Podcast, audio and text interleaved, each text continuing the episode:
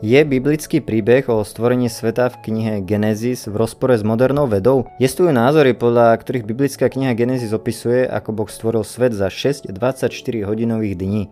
Podľa teórie evolúcie sa život vyvíjal miliardy rokov postupným procesom.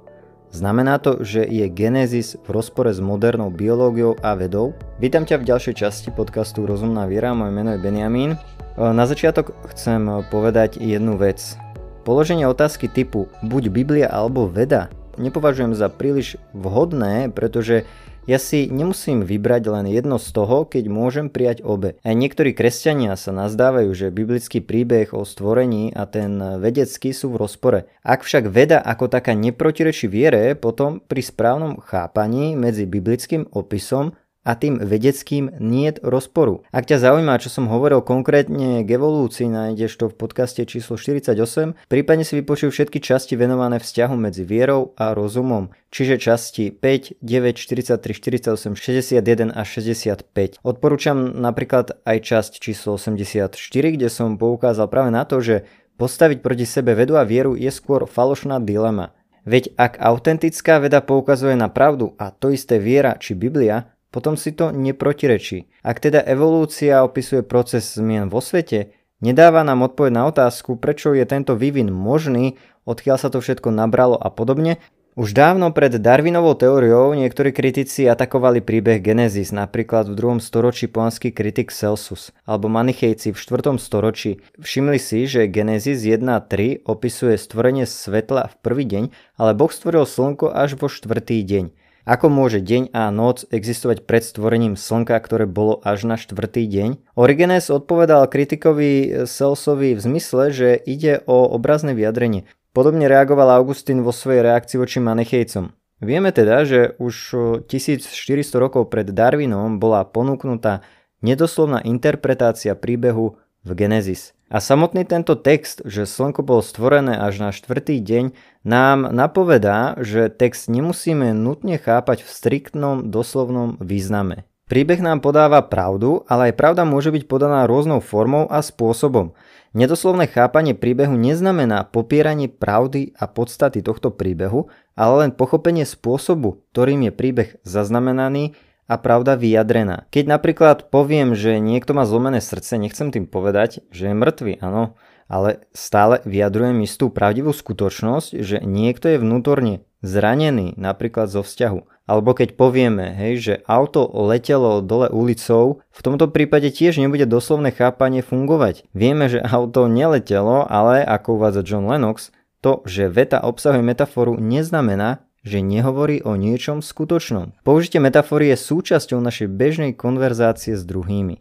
Aj katechizmus v bode 390 uvádza, opis pádu, Genesis 3. kapitola, používa síce obraznú reč, ale potvrdzuje prvotnú udalosť, fakt, ktorý sa stal na začiatku dejín človeka. Čiže môžeme povedať, že vlastne pravda môže byť zaznamenaná rôznou formou či spôsobom alebo literárnym štýlom. Teraz by som sa chcel pozastaviť pri troch takých bodoch e, a trošku niečo o nich povedať. Prvým je, že autor Genesis nerobí modernú vedu.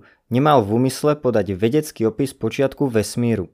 Ak by bola kniha Genesis vedecká alebo kniha Darwina náboženská, potom by tu mohol byť reálny konflikt medzi evolúciou a stvorením. Avšak Darwin nehovorí o tom, kto stvoril dané druhy alebo prečo tu sú, ale rieši to, ako sa objavili respektíve vyvíjali. Genesis hovorí o tom, kto stvoril svet a prečo, nie o tom, ako sa to presne detailne udialo. V spomínanej 48. časti som aj poukázal na to, na to že teória evolúcie nevysvetlí všetko. Biblické zjavenie nám bolo v prvom rade dané, aby sme prišli do neba. Veda opisuje a skúma stvorený svet, ale teológia opisuje pôvod, cieľ a vzťah Boha k človeku. Biblia nie je napísaná súčasným rozvinutým vedeckým jazykom. Genesis je podľa Lenoxa pozoruhodný práve v tom, že je prístupný všetkým a dáva posolstvo, či už pre tých, ktorí sú vedecky gramotní, tak aj pre tých, ktorí nie sú. Viete si predstaviť, či by ľudia pochopili dnešný vedecký jazyk napríklad pred 3000 rokmi? Agustín hovorí, v Evanieliu nečítame, že by pán povedal, že nám pošle parakléta, ktorý nás naučí o drahé slnka a mesiaca. On totiž chcel vytvoriť kresťanov, nie matematikov. Predstav si, že niekto opisuje svoju dovolenku. To, čo zažil, môže uviesť pekne chronologicky, po poradí, postupne, za radom. Ale môže zvoliť aj iný prístup a hovoriť povedzme tematicky, hej, podľa témy. Môže začať napríklad tým, čo sa mu najviac páčilo a nakoniec uvedie to, čo sa mu nepáčilo. Ak jeho poslucháč nebude pripravený na to, že nejde o chronologický opis, môže byť zmetený a vnímať to ako niečo nepresné. Lenže skúsme sa zamyslieť nad tým takto, že ako môže byť príbeh o stvorení kritizovaný za to, že obsahuje vedecké chyby, keď sa ani len nepokúša robiť nejaký vedecký výskum? Obvinili by sme napríklad meteorológa za to, že povie, že o 6 ráno vyjde slnko? Nie, a tak ako meteorológové vyjadrenie nie je predmetom vedeckej kritiky, pretože nedáva vedecké tvrdenie, podobne aj vyjadrenia knihy Genesis nie sú predmetom vedeckej kritiky, pretože nie je ich zámer dávať vedecké odpovede na počiatok vesmíru. Genesis opisuje pravdy o Bohu a človeku. Autor podal taký opis, ktorý kontroval alebo súperil aj pohanským mýtom. Hovorí teda, že jeden je Boh stvoriteľ, ktorý tvorí všetko mimo seba, že ľudia sú stvorení na jeho podobu a obraz a Božie stvorenie je dobré. Stvorenie je Božím plánom a nie výsledkom chaotických bojov medzi bohmi. Katechizmus v bode 289 uvádza medzi všetkými výrokmi svätého písma o stvorení majú celkom osobitné miesto prvé tri hlavy knihy Genesis. Tieto texty môžu mať z literárneho hľadiska rozličné pramene. Inšpirovaní autori ich umiestnili na začiatok písma tak, aby svojou slávnostnou rečou vyjadrili pravdu o stvorení, o jeho pôvode a cieli v Bohu, o jeho poriadku a dobrote, o povolaní človeka a napokon o dráme hriechu a o nádeji na spásu. Po druhé, môžeme povedať, že autor knihy Genesis používa inú metodológiu ako veda na potvrdenie prvotných pravd a nemá v úmysle podať všetky detaily ako historické fakty. Pápež Pius XII v roku 1950 pripustil prítomnosť istého metaforického vyjadrenia alebo jazyka a populárne opisy v príbehu stvorenia. To znamená, že čitateľ nemusí chápať každý jeden detail ako historický fakt, O samotnej štruktúre textu Genesis budem ešte viac hovoriť. Potrebujeme brať na vedomie v podstate rôzne literárne žánre, ktoré v jednotlivých biblických knihách nájdeme. Podľa Filóna, čo je rok 10 pred Kristom až 50 po Kristovi, vplyvného židovského spisovateľa, hovorí kniha Genesis skôr o princípoch poriadku a usporiadania. Ranokresťanskí cirkevní otcovia ako Justin Mučeník či Renej hovorili, že dni v príbehu o stvorení mohli byť dlhými epochami a to na základe Žalmu 94. verš a 2. Petrov list 3.8, kde sa hovorí o tom, že u pána je jeden deň ako tisíc rokov a tisíc rokov ako jeden deň. Klement Aleksandrínsky, to sme v roku 150 až 215 chápal dni ako spôsob oznámenia priority stvorených vecí a nie ako datovanie ich stvorenia. Origenes v 3. storočí o tom tiež vedel. Poukázal na to, že podľa Genesis nebolo slnko stvorené skôr ako na štvrtý deň. Augustín, podobne ako Filón, usúdil, že Boh stvoril všetko v momente a že dni predstavujú logickú postupnosť ako vysvetlenie pre nás.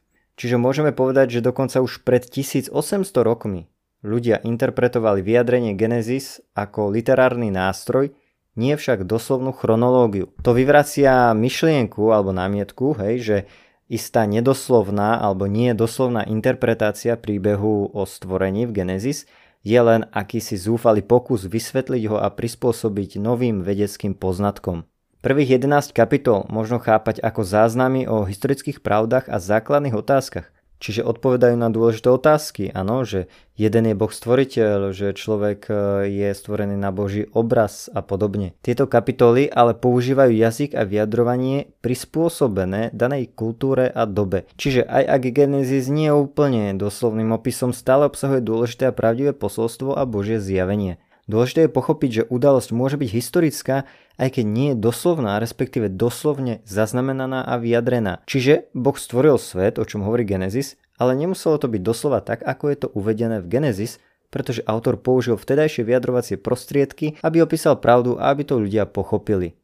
Katechizmus v bode 396 uvádza, Strom poznania dobrá a zla symbolicky pripomína neprekročiteľnú hranicu, ktorú človek ako tvor má slobodne uznať a s dôverou rešpektovať. Čiže to opäť súvisí v podstate s tými prvými kapitolami knihy Genesis a spôsobom, akým sú tieto prvotné pravdy a fakty vyjadrené. Tretí bod, o ktorom chcem hovoriť je, že rámcová teória je možná interpretácia. Ako som uviedol, keď hovoríme nejakú správu, môžeme ju podať v chronologickom poradí alebo aj v inom, napríklad tematickom. Dáme to teda do istého rámca alebo štruktúry, ktorá má nejaký zmysel. Môžeme to teda nazvať ako rámcové usporiadanie. Oba pohľady sú správne. Podľa tejto teórie stvorenie v Genesis predstavuje skôr logický než chronologický poriadok. E, ale ešte sa skúsme v krátkosti trošku pozastaviť pri slove deň, ktorý je v prvých kapitolách knihy Genesis. Toto slovo tu má viacero odlišných významov a to len v samotnej časti Genesis 1.1 až 2.4. To znamená, že hebrejské slovo pre deň môže znamenať aj dlhší čas ako 24 hodín. A v starovekom svete bolo možné, alebo možno aj bežné, usporiadať materiál podľa témy na úkor chronologického poradia. Prvý verš Genesis je, že na počiatku stvoril Boh nebo a zem. Potom nasledujú dní stvorenia a to vyzerá, že stvorenie začalo ešte pred prvým dňom. K počiatku nemuselo dôjsť počas dňa jeden, ale ešte skôr. Lennox poznamenáva, že toto znamená, že otázka Zeme a vesmíru je oddelená od interpretácie dní a že Genesis 1.1 svojim oddelením počiatku od dňa 1 ponecháva vek vesmíru ako neurčitý. Literárny či umelecký rámec tu je rozdelený na dve triády. Dni 1 až 3 tvoria triádu korešpondujúcu s triádou dní 4 až 6. Prvá triáda hovorí vlastne o dávaní formy a štruktúry niečomu, čo pôvodne formu nemalo a druhá triada sa týka vyplňania týchto novostvorených prázdnych foriem. Ide teda o stvorenie a vyplnenie. Prvé tri dni Boh tvorí oblasti a ríše a oddeluje. Deň od noci, oblohu od mora a more od krajiny. Čiže ríše, kde budú ďalšie stvorenia prebývať. Je to obloha, voda a krajina. Nasledujúce tri dni ich naplňa. Je to slnko, mesiac, hviezdy. Oblohu naplňa vtákmi a more rybami. Hej, krajinu naplňa zvieratami a ľuďmi. Vidíme vlastne, ako súvisia tieto dni spolu. Prvý so štvrtým, druhý s piatým a tretí so šiestým. Toto môže poukazovať na to, že Boh stvoril veci rozumne v rozpore s pohanskými názormi toho času. Tiež sa takto vysvetľuje to, že opis uvádza stvorenie slnka vo štvrtý deň. To je signál, že text nemusíme chápať doslovne chronologicky. Hovorí sa o tom, čo Boh urobil a nie ako to urobil. Augustín poznamenal, že autor Genesis opisuje stvorenie za 6 dní, pretože podľa greckých matematikov bolo číslo 6 dokonalé číslo. Ďalej tiež sa tu zdá byť e, postupnosť v uvedení najprv menej dôležitých vecí a následne tých najdôležitejších ľudí. Ďalší spôsob, ako autor chce kontrovať pohanským predstavám je, že človek je vo svojej podstate dobrý a všetko ostatné tiež a príroda mu má slúžiť a on má starostlivo spravovať a starať sa o stvorenstvo. Katechizmus v bode 337 uvádza, Sám Boh stvoril viditeľný svet v celej jeho nádhere, mnohotvárnosti a poriadku. Písmo symbolicky predstavuje dielo stvoriteľa ako postupnú 6-dennú Božiu prácu, ktorá sa končí odpočinkom na 7. deň. Čo sa týka stvorenia, posvetný text učí pravdy, ktoré Boh zjavil pre našu spásu. Oni umožňujú poznať vnútornú povahu celého stvorenstva, jeho hodnotu a jeho zameranie na Božiu slávu. Túto celú tému môžeme porovnať e, aj s tým, že či sa Zem hýbe alebo nehýbe. Hej? Hoci písmo sa dá chápať tak, že Zem sa nehýbe, nie je to jediná logicky možná interpretácia. Takisto je to aj tu. Písmo možno chápať, ako by učilo, že Zem je mladá a stvorená za 6 dní, no nemusí to tak nutne byť, respektíve nemusíme to takto interpretovať. Kto je teda víťaz? Darwin alebo Biblia? To je zle položená otázka. Ak správne rozlíšime skutočnosti, o ktorých som dnes hovoril, tak tu nejde o to, že si musíme vybrať jedno alebo druhé. Autor knihy Genesis nerobil moderný vedecký výskum a nepodáva moderné vedecké pravdy. Príbeh stvorenia v Genesis nie je vedeckým opisom a preto nie je v rozpore s vedou. Autor tiež využíva odlišnú metodológiu a nemusíme teda brať celý opis doslovne. Aj keď je to jedna z možností a kresťan si môže zvoliť, ktorý pohľad príjme. Čo chcem však povedať je, že doslovný výklad 6 dní stvorenia trvajúcich 24 hodín nie je jedinou nutnou správnou voľbou, aj keď je to, ak som už spomínal, jedna z možností. Kresťan to môže, ale nemusí takto chápať. Správu Genesis možno vnímať nielen chronologicky, ale aj tematicky. Boh postupne po poriadku stvoril svet. Keď zohľadíme žáner nechronologické usporiadanie materiálu a nedoslovný jazyk, Zdanlivý problém je vyriešený. V podstate pointa tohto celého je to, že je tu viac možných interpretácií, ktoré kresťan môže prijať. Nijako sa tým nespreneveruje kresťanskej zvesti a svojej viere. To je priatelia na teraz všetko. Ďakujem ti za vypočutie a maj ešte pekný zvyšok dňa.